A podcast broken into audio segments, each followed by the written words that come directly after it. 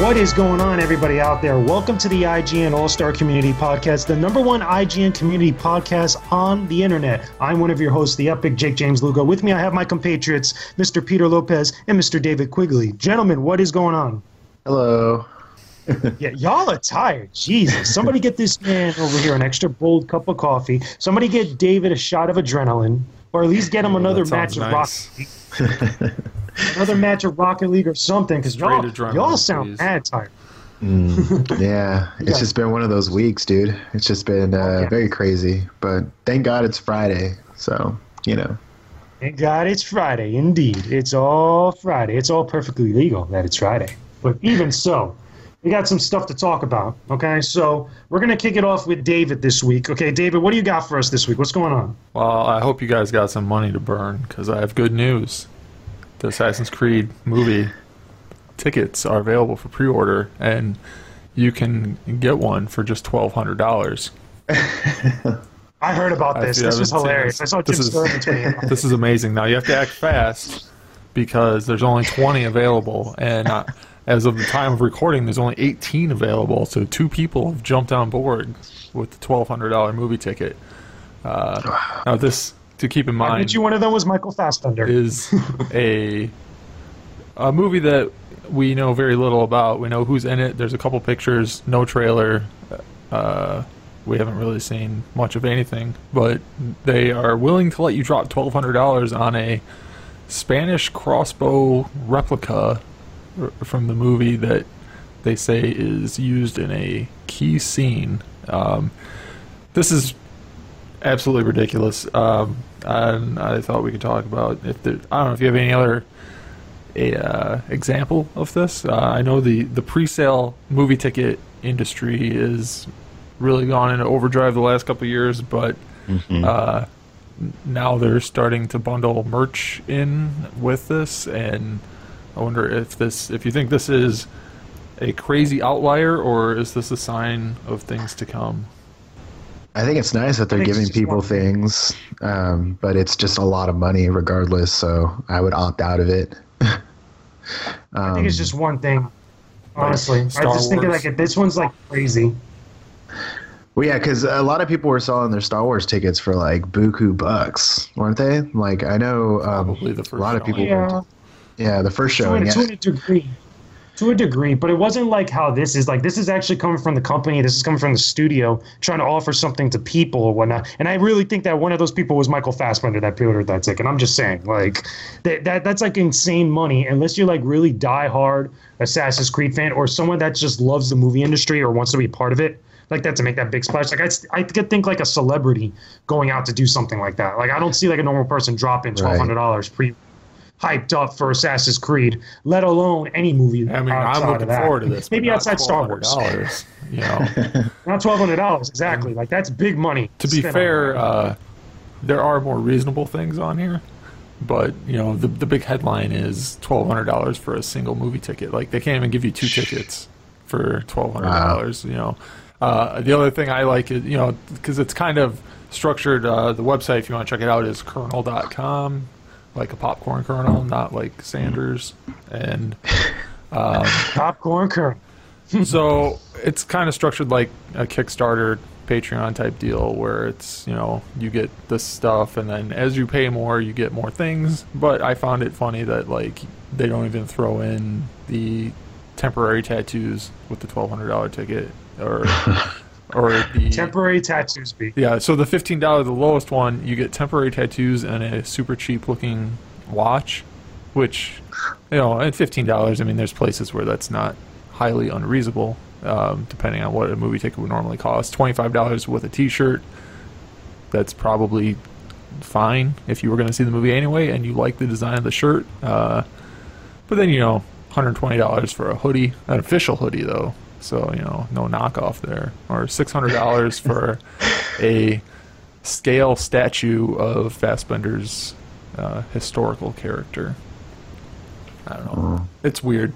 Um, I mean, I think this is the kind of thing that makes people the the people that hate Assassin's Creed and they're you know Ubisoft is terrible and ruining games and Now they're now it look. I know I don't know how much Ubisoft has to do with this. You know, it could be, you know, I don't know what the deal is with this company, but obviously they're on board in some capacity, and I don't think the optics of uh, this, even though it's only for like the uh, the super fans with an overabundance of expendable income, it's still it doesn't look good to the average person. They're like, oh yeah, we're just squeezing as much money as we can out of this before we even show you anything about the movie.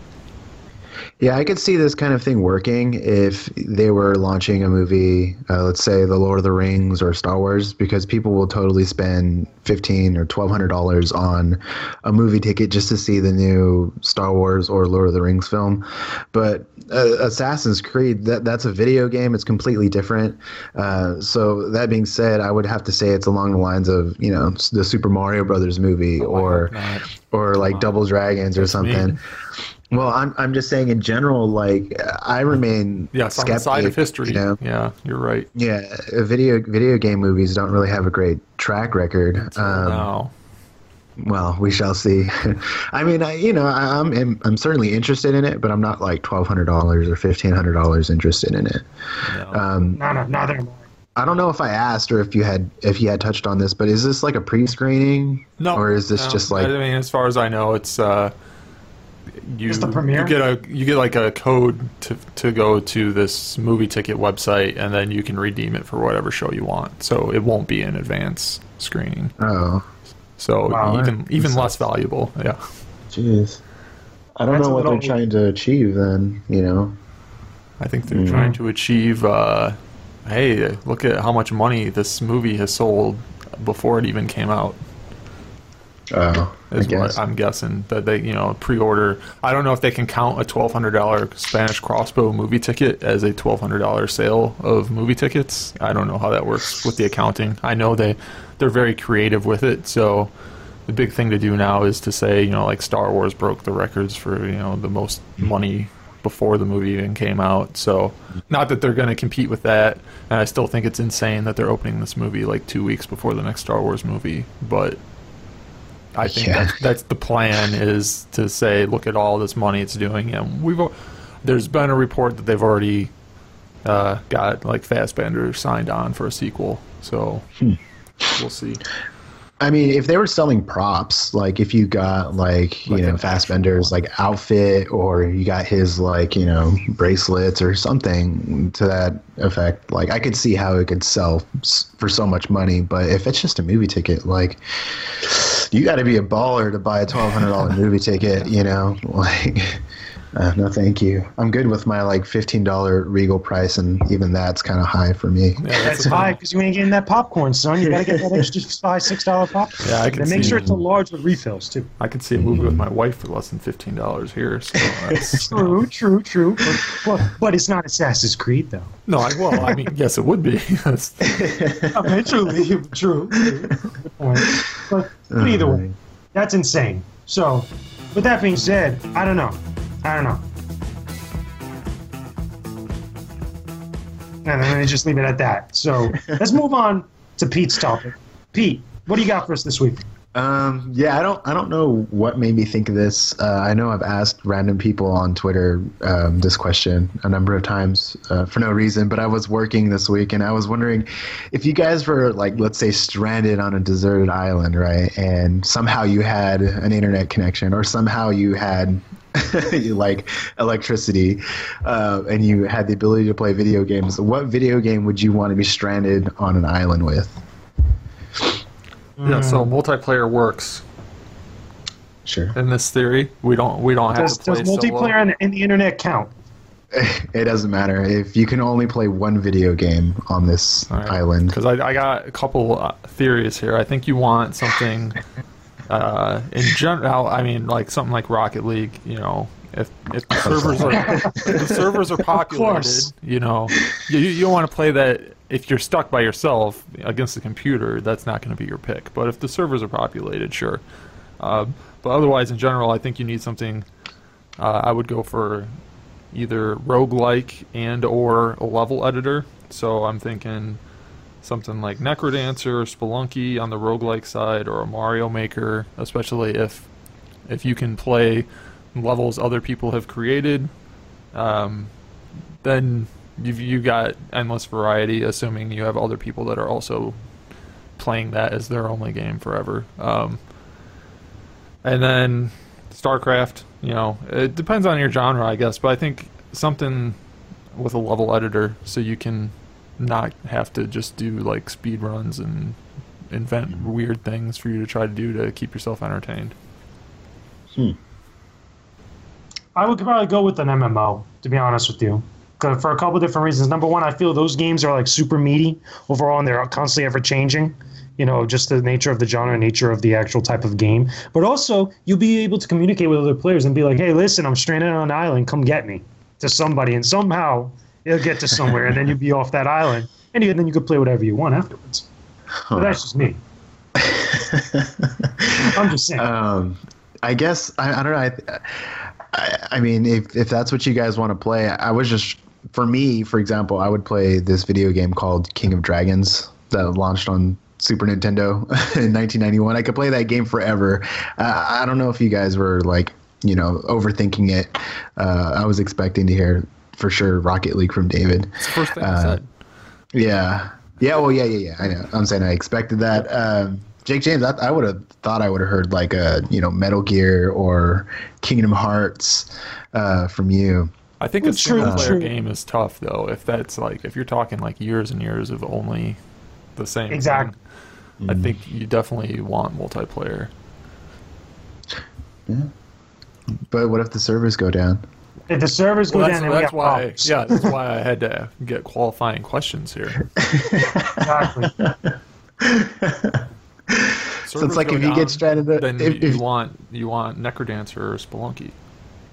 but you could only pick one. So it's like if someone picks Call of Duty Black Ops Three, it's got a pretty good multiplayer. But the, if the servers go down, you're left with just like a crappy campaign or single player zombie modes. That's that's know? why I would go roguelike over Rocket League in that case. Mm. But yeah, that's why the, in this fantasy scenario we have to know if the if the multiplayer is guaranteed to exist perpetually or not. Mm. Because I'm not going to exist perpetually. So do the servers outlive me, or am I going to have to spend 20 years on an island playing three on three against the computer in Rocket Mm. League? Because we don't want that. Po- like the original Pokemon games would would be good too because you can get all eight of your badges, and you can play against the Elite Four. Uh, but man, just trying to catch everything, and even if you're you know can't catch EV everything, training though, because them, you only have one game. that's true. Dang. be stuck Good on point. that garbage blue version. Oh come on, son! Do not do not mess with the Squirtle Squad right now. I am Don't no- start that again. Do not. e-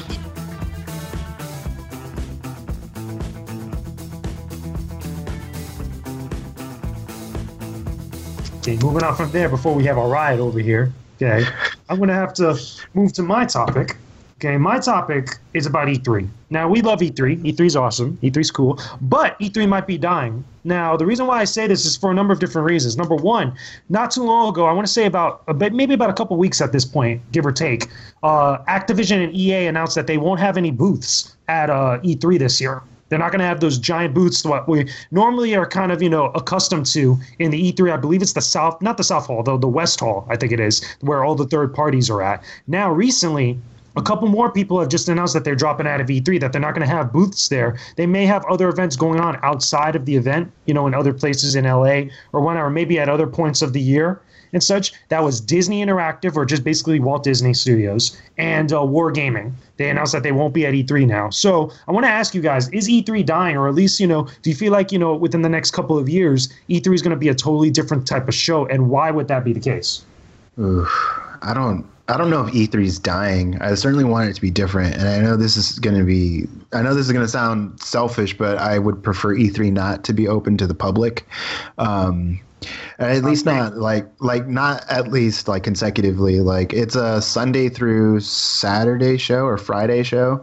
uh, Um, n- not exactly. It used to be Monday through, I believe, it was to the end of the week, but now it's Okay. changed because of the, the the press conferences from like Bethesda and like a few Uh, spots. yeah. But I mean, like, if they had, if they just had one day for just like, you know, the enthusiasts or people who aren't press, I would be okay with that. But I just feel like I mean, no disrespect to them, but you know, the the people who aren't press they just consume lines and it just makes it even more crowded and it makes harder to actually do our job when we're there. Um, I, I, totally respect them for going out um, but it's just it's just difficult for us uh, from the press point. Um, as far as E3 dying, it's it sounds like it kind of is, um, just because a lot of publishers are pulling out just like you said, Activision took out, uh, took off, um, and a couple of others uh, announced that they were taking off as well. It, it, I wonder. I'm very curious to see what it's going to be like this year with a lot of big people gone. Um, you know, I know Nintendo still has like a space, but as far as like conferences, they've dropped out of that game a very long time ago, well, a few years ago, and it, and I would have to say I would prefer the Nintendo Directs over the um, presentation that they would have or the conferences. Um, but I don't know. I mean, it it does sound like E3 is dying. It's it's a very crowded place. Um, it's a very smelly place because obviously people don't know how to use deodorant or cologne. It's not that bad. It's not San Diego. It, bro, it's bad, Let's be dude. Real for a second, dude, man. I stood in a line for like maybe two hours to play Star Fox, and I stood next to. I was boxed in, dude, with like two guys who Well, like anecdotal. stunk. Well, Very well, bad. Well, then I must have been because I, I know exactly what you're talking about. I must have been in the section where everybody was wearing cologne and perfume. I'm telling you, it was not that bad. It was not. It, It was was not that bad. That's. I'm just saying. I'm just saying. If they don't check your bags when you go in, put some like Axe or some cologne in your bag, and just like basically clean yourself up for God's sakes, people. But but I totally understand where you're coming from, though. The reason why I say that, though, and the reason why I feel like it is dying, and and a couple other people on the net and stuff seem to be saying you know similar stuff, is because I think that the publishers, or at least the bigger ones that are able to maintain themselves and have like all these other events and such, are able to realize that now they don't need the press technically to actually communicate their messaging about their games. Like they could just go directly to the people and actually put the games in people's hands to allow them to play directly rather than come to us as the press. Now, good or bad thing, it's a matter of perspective and such. What I think is going to get really bad though for E3 as an event you know, whether they decide to open up to the public or not and stuff. What I think is really going to get bad is when the big three, like Microsoft, Sony, and Nintendo, realize almost something similar because they're already starting it. Like Xbox has Fan Fest, which I believe is that Sunday and Monday, you know, around uh, sometime before and after the Microsoft press conference. And I know that uh, PlayStation or Sony has PlayStation Experience later on in the year and such, and Nintendo doesn't really have their own yet at the current moment. But as soon as it actually that starts to get a lot more attention and a lot more kind of like you know momentum behind it, you're going to hear one of the big three leave the show, and I think that's when the, event's going to be truly doomed. I mean, I think it's more like I think you're right that these companies want to control the messaging more than just uh, having everybody focused on them because then they're locked in and they have to be ready at this certain week in June. You know, when they can just hold their own conference whenever they want during the year and get just as much attention. Um, but I don't think E3 is dying. I think if you look back historically, it kind of grows and shrinks uh, through the years, and I think given all this, it's definitely on the downturn. But I think it'll turn around at some point. It'll get smaller for a few years. Maybe it'll move to a smaller location again, like it has in the past, and then it'll come back and blow up and get bigger and bigger. Once once it gets small enough, then somebody's gonna move in and try to blow it up so they can make their big splash there. You know, I think it's just an ebb and flow thing. I, I, I agree, but also keep this in mind too, guys. You know, I, I think this is a very valid point that uh, going to E3 and having a booth there, being able to have a press conference there, you know, with the big three or any of the big publishers out there that did so within the last few years, that's a big expense. And I think that a lot of the publishers could save a lot of money, you know, for a variety of different reasons by not going to E3, by maybe attending one of their own events that they host, like a PlayStation experience, like a Fan Fest, like one of those Call of Duty Activision events, of which they have. They can not only save a boatload of money, but also, again, like you said, control that messaging, go directly to the consumers, and get those people that are hyped up, that are die hard, whatever the brand is or whatever the game is at the time, instead of again going to the press and stuff, where again they they have to kind of cater, not cater, but you know put their best foot forward as opposed to putting what exactly they want to put forward. Yeah, I mean, I think you're right too. Like, if the big three all drop out, I mean, then the show's pretty much done. You know, like as me, I'm the only person here that hasn't actually been to E3, and uh, for me, like I can check everything out when it's done. Like the only big attention thing for me in the first place is the Sony conference and Microsoft conference, and if Nintendo actually had one, which I think they do this year, but they haven't the last few, that would be another one. Um, but you know, I and I'll check out like EA or Ubi or whatever. But you know, that's all like the pre-show, really. Those conferences, like the actual E3 floor, is all after that. And yeah, well, I think Pete's right. Like having when it's supposed to be like this is your thing to get your word out, and then you have however many thousands of just random people there that aren't press. I don't think that does anybody any benefit. It helps the few people that are paying to go to the show as an enthusiast.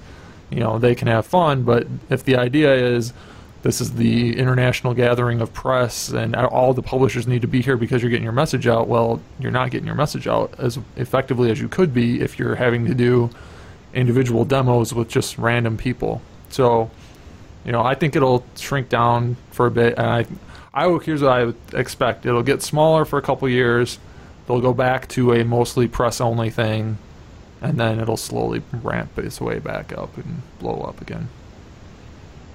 Man, I, you know, thinking about it now, I don't really even think the big three would drop out anytime soon. Like we're in 2016. I mean, I would say maybe 15 from 15 years from now, maybe. But even then, would would E3 even be what it is today? Or you know, yeah, today. Um, because when you think about it, like Nintendo had a huge presence at E3. Like it was huge, as did um, Microsoft and Sony. And so, could you imagine? I mean, it's kind of hard for you, David, because like you said, you weren't there last year, but Jake James, you were. I mean, could you imagine how empty the E3 show floor would be if the top three you know, did leave, you would have like you know, like you said, David, you'd have Ubisoft, you'd have Capcom, and a couple of other third parties there. But you if if the big three drop out, I don't even think there would be an E3 because third party is so small and, and second party is so small. You wouldn't need a huge, you know, arena sized area to, yeah, to house. They'd only do house them. Point, if though. it's um, you know, I think it would take Sony and Microsoft doing like a Nintendo Direct thing constantly. It would be the only way they would even consider it. You know, I I think it's so expected that you're right. I don't I wouldn't expect any of the big three to just pull out 100% and just abandon E3. But I think if it did happen, you wouldn't have to worry about the open floor because then they would just go to a smaller venue here's my thing is that I disagree with you guys a little bit, and the reason why I do so is because one PlayStation experience, and that PlayStation experience had a huge, huge, huge blowout with people mm-hmm. that again Sony fans or people that are just interested in Sony's games and stuff or whatnot. And also, like I like I said before, and like we mentioned already, you know that just allows Sony to be the kind of like center of attention for something like that. And again, I see Xbox Fan Fest almost being like the same thing. If not, eventually they're going to host another Xbox event, you know, in another place, another time of the year outside of E3. These companies could actually get more of what they want specifically and, and having the center of attention on them being not being at E3 and being at their own event and stuff. Because when you really boil it down, right? And and even then, I still feel like when we go again this year, uh, E3 is going to be empty because of like a lot of these big publishers not being there. You're going to see this wide open space, and they'll try to fill it up and stuff. And I think that again, they're going to be a little bit more open to more people coming in to the to, to E3. You know, not as press and stuff, which I think is going to be a terrible idea, like you said.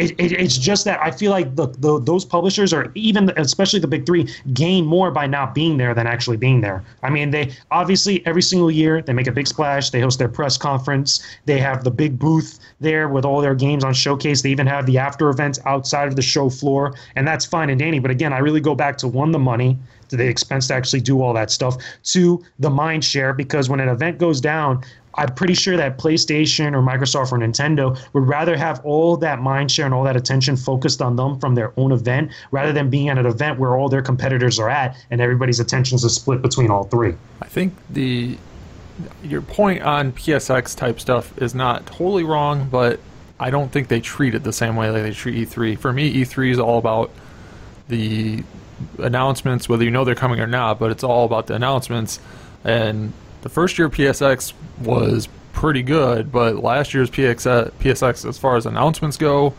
uh, especially as far as the keynote goes, I thought was bad, and not like average or okay, but it was actually I would say bad. So I don't think they can stop doing E3 and go to PSX unless they actually have things to announce there. As it is now, it's a fan gathering. It's just a convention of fans, which is fine for what it is, but I don't think it in its current form it's anywhere near a replacement for E3.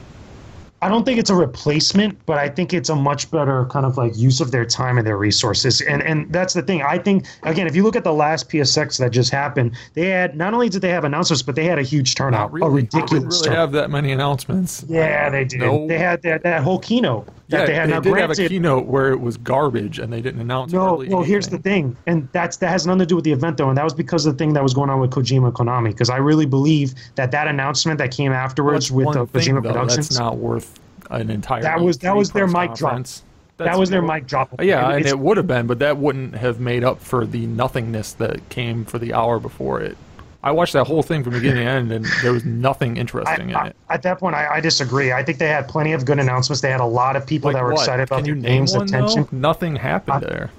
Uh, yeah, there was a bunch of stuff that they had there. What, though? They Yeah, had all those was a bunch They of the Uncharted 4 trailer. stuff. They showed. They Yeah. obviously had the Paragon stuff. You're right, They had right. all the stuff started- from Final Fantasy VII. They started. I mean, they had a ton of stuff to show. uh, story thing. That's right. That was the PSX where you have the Telltale style dialogue, and that was it. But regardless, though, okay, because you're, you're comparing like the type of like megatons that get dropped at E3 to the stuff that was shown at this last PSX, which I don't think is a fair comparison. What I'm saying is, though, is that the mind share, the attention, and the focus is just solely on PlayStation at that point. At that, in, in their eyes, I'm pretty sure that this is what they're thinking about. That okay, if we go to E3, okay, we obviously get all our stuff and what we do, we, we show off our biggest announcements and stuff because it's a big show and whatnot. But instead, if we have this one show that's all us. There's no Microsoft, there's no Sony, there's no other third parties. If there are third parties, they're all doing stuff specifically for PlayStation or they're making a big splash showing off the PlayStation brand. Why would we go to E3 if we could have all this other stuff, especially for less money? You want to sell to people other than the hardest of hardcore PlayStation fans, which are the ones that are really into PSX. That's, But that's not the the advantage though. that E3 has is the it's the entire industry. If- I don't really was think that case- matters though, because Yeah, I exactly. think people from like USA Today or the New York Times are also going to go to to, to PlayStation Experience as well. So I Exactly. think, though? I, I, indeed they do. Um, I mean, But believe it or not, Like me. Well, here's the thing. Also, keep this in mind. I think that also, you know, to, to, to Pete's point or whatnot, PlayStation Experience not only did had like a lot of attention on it and stuff, but also if those other third parties like EA, Activision, Disney, and stuff, if they they probably all know all this stuff for what we're talking about right now, probably way in advance before any of us did. The foresight to do so to make that type of decision not to be there and stuff. If it really mattered that much, at least at this point in the game, they obviously wouldn't have never left E3. They would my, have stuck. my one hope for E3 is, with all these people pulling out, is they know that the NX is going to be so awesome that they'll be overshadowed, and they're just uh, that that would be my hope in all of this. Is like, yeah, we don't even want to bother because this NX is going to just take 100% of the eyeballs. I don't think so. I think that if that I don't was the think case, so either, they but that's had what faith in it- that's my hope. if they really have faith in it, they would be there and showing off games on NX or getting ready to show off announcements on games on NX. Well, they could be on the. That's uh, what they would show on the floor. I'm They pretty could sure. be on the Nintendo stage though, too, right?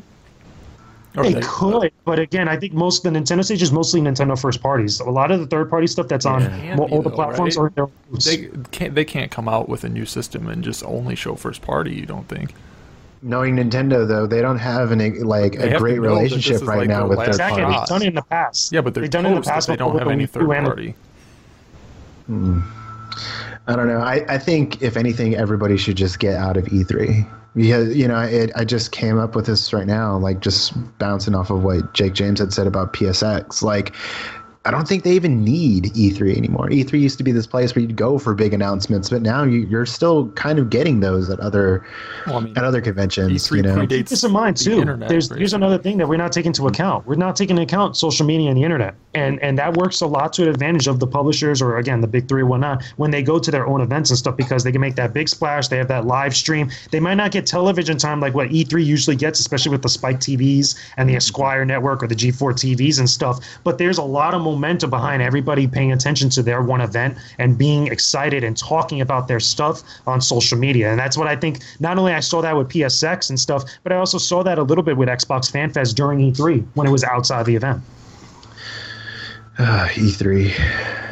I think it's going to be interesting. It's going to be a really weird time in June. That's going to be different than the last two that I've gone to, the, especially the last one that you went to, Pete. I think like a mm-hmm. lot of stuff is changing, and I think over the next year or so, we're going to see some very big changes. And I wouldn't be surprised, like in a couple years' time from now, either E3 either goes away or it changes so drastically that it's not what it used to be anymore. Like I, I'm I with think you. It'll be the latter. I, I'm with you on the on the sense before. that that they should not invite extra people like what they had before. Like when they had all those extra people last year when we were there and stuff, that there was like a long lines, bunch of people that were just open to the public and stuff. It not only makes our job more difficult and stuff, but I think like you know it just makes the event a cluster. And like one of those things that I always thought about E3 is that again, it's a very business oriented event. It's not Comic Con. It's not. It's not a CES. It's not any one of those events where it really caters to those types of people. Again, just the, the fans and the consumers and stuff, even though that's like the people that are the lifeblood of the industry and such. The E3 to me was always like, again, not only for investors, but also for media, but also for like that showcase to really just show off to everybody rather than just be get rather than just be so much of a hype train. You know what I mean? Even though it is a hype train in of itself. Okay, so that that's E3 in a nutshell, or at least you know stuff that's going on with E3. Again, June's going to be very interesting to see how everything turns out, whatnot. Uh, but we're going to take a small break, guys. Don't go anywhere. Okay, we'll be right back after these like little messages and such. We'll come back back with some trivia time. Okay, don't go anywhere, guys. Be right back. Hey folks, Peter here from the IGN All Star Community Podcast. Thanks for listening. Do you like what you hear? If so, leave us a review on iTunes and be sure to leave us as many stars as you'd like.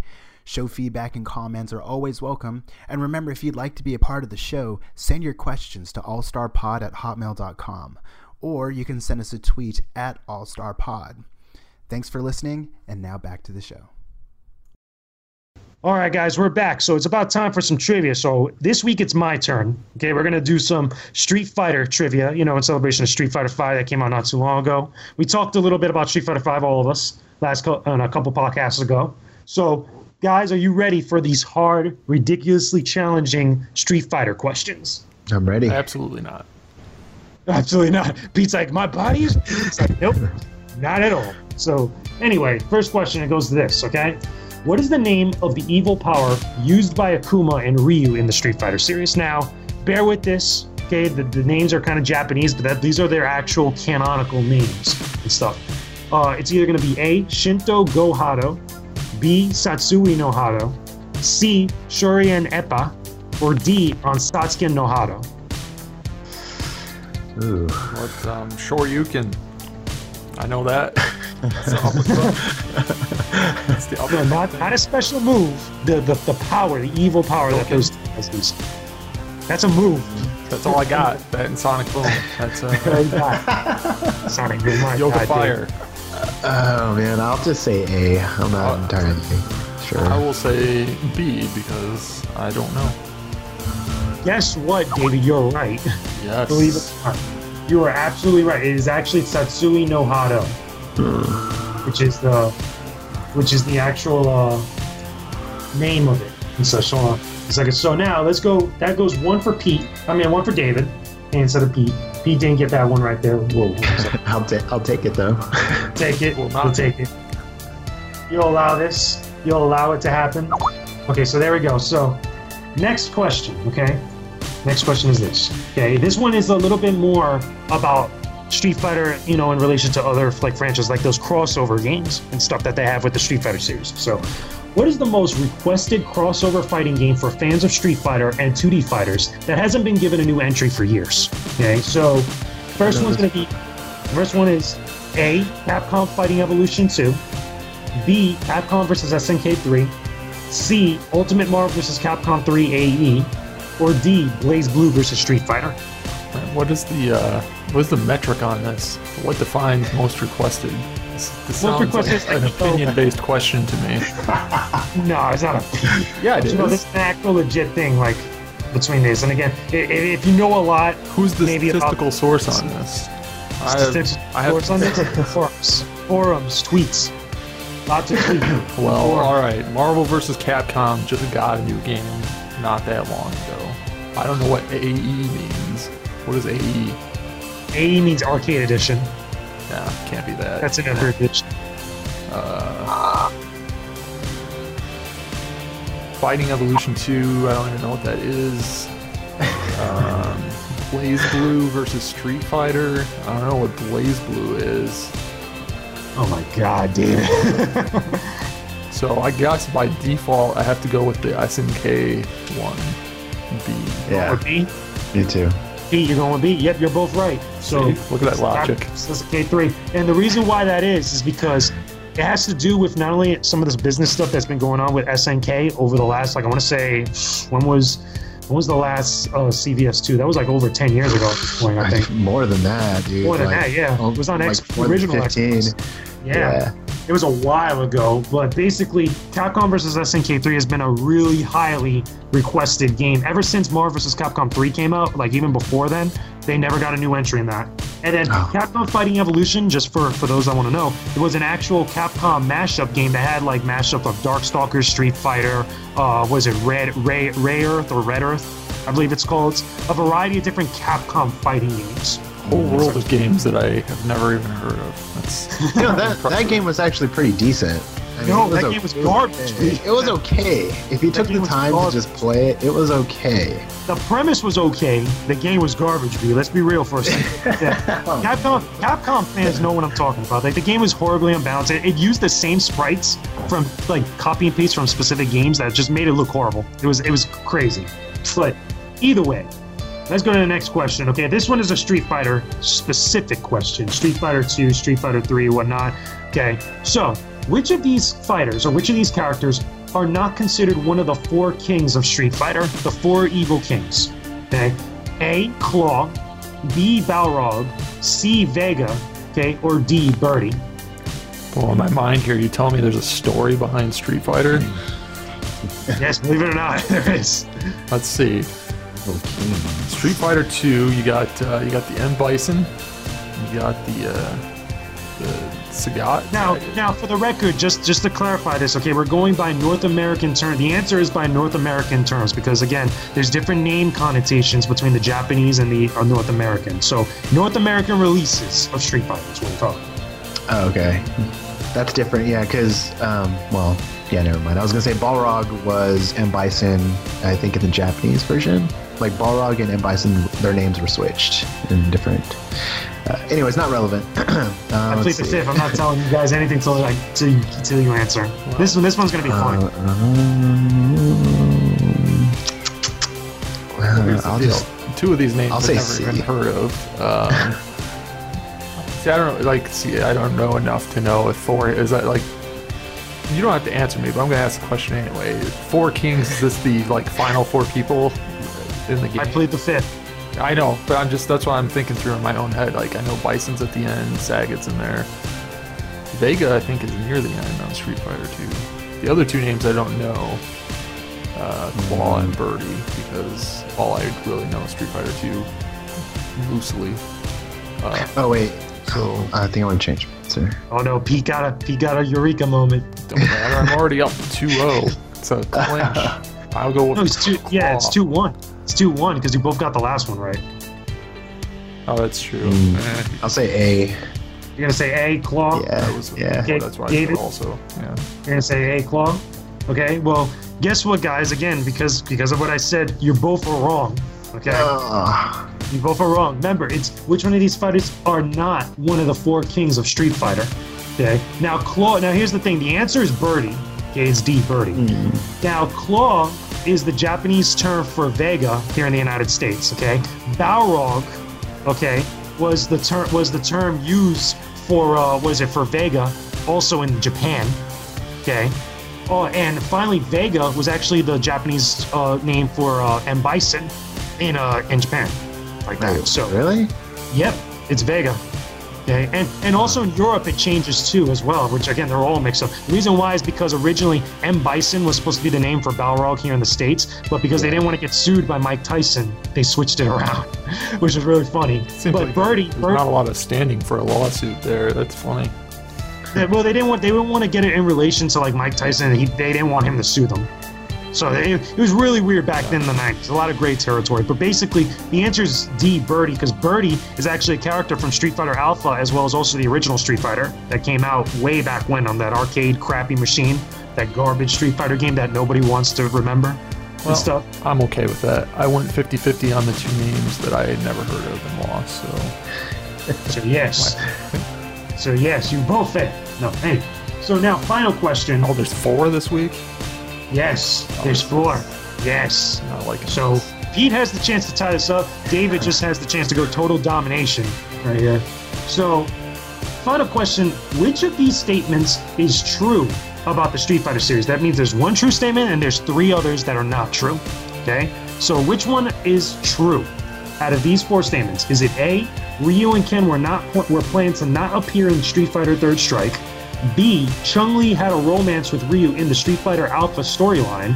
C. Indestructible was a highly praised theme song for Street Fighter 4. Or D. Ryu is Akuma's son in the storyline of the Street Fighter series. D. You going with D? Ryu is Akuma's son. Pete, I mean, David, what are you saying? I'm saying Street Fighter Third Strike. I don't know what this is. I'm saying uh, Chun Li had a romance in the Street Fighter Alpha storyline. I'm gonna say that storyline can't possibly be right. Uh, let's see. Indestructible, a highly praised theme song. That's a suspect answer if it is the right one, because what is highly praised again? This again, opinion-based answers. and I'm really trying to throw you people off today, boy, with all these questions. Y'all are going crazy. No, I'm not. You can't say highly praised. Like, what is the definition of highly praised? This is a difficult. Highly thing. praised means that it was critically acclaimed that everybody loved it. Everybody, 100 percent Everybody like loved it. That it was like a lot of people. A lot. We've gone from everybody to a lot in about two seconds. They were blasting it at Evo. Um, Uh, my my first reaction was to say that this Ryu is the son, but uh, That's what Pete said. It is what Pete said, and that would be the game theory answer. So um, I'll give him a chance to tie it instead and go with B. You going with B? Chun Li had a romance Sure. with Ryu in the Street Fighter Alpha storyline. Because it's not like I actually know the answer to this anyway. so. Well, guess what, guys? You're both wrong. I'm okay with that. You're both wrong. I'm going to tell you. The answer is A. Ryu and Ken were planned to not appear in Street Fighter Third Strike. Now, I'm going to give you reasons. I'm going to tell you all four of them. Okay? A, the reason why that was is because originally when Capcom was making Street Fighter 3, which is also called Street Fighter Third Strike, they were originally going to make the main character, like the main hero, Alex of that series. That's why he wears the bandana and he has a whole thing. But because of the fan outcry, you know, for the support for Ryu and Ken, they wanted to have some of those characters from Street Fighter 2 appear in Third Strike and Street Fighter 3. They decided, you know what, let's bring Ryu and Ken into the game afterwards. And then that's what happened. That's how come they ended up being in there. Chun Li had a romance with Ryu in Street Fighter Alpha. That's completely false. I just totally made that up. That's not true. Mm-hmm. It's a, Indestructible being a highly praised song, and it, this one's funny because I'm glad it made David's head spin a little bit. It actually, it actually was one of the most hated songs ever in a Street Fighter game. People hated that Still song with a passion. People hated that song with a passion. And then finally, D. D, this was the trick one because this is actually not canon.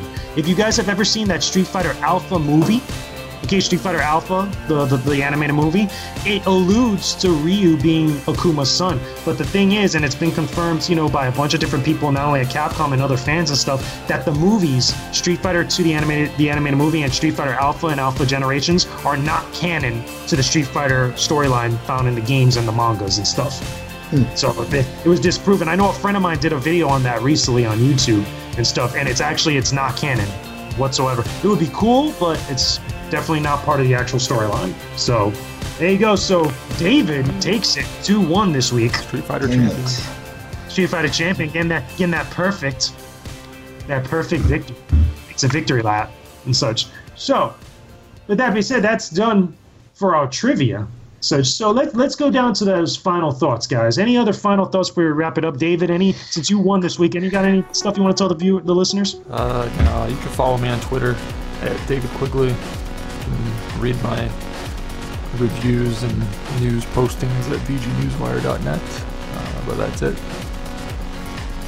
Cool, cool. So, Pete, any other final thoughts for, for the listeners out there that are just hanging out? No, no, just uh, thanks for listening, and you can follow me on Twitter. It's at VG underscore Newswire, and you can check out the website. Like David said, it's uh, VGNewsWire.net.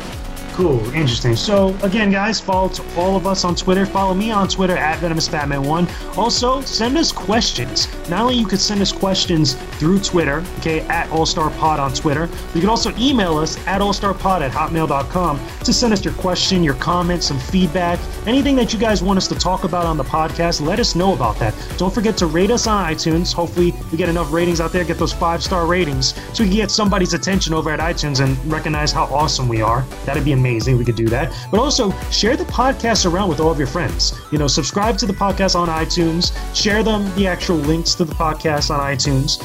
Share it on your iPods you know, all that types of stuff. But get awareness out about the podcast for us. It would really be appreciated if you guys could actually help us out, uh, get more awareness about about it, get some more support out there. That way, we could do some more awesome stuff and talk about more awesome things for you guys here on the All Star Podcast. But that's going to wrap up this week's episode of the IGN All Star Community Podcast. Again, the number one IGN Community Podcast on the net. We hope you guys enjoyed it. We will talk to all of you again real soon. Peace out and stay epic, everybody.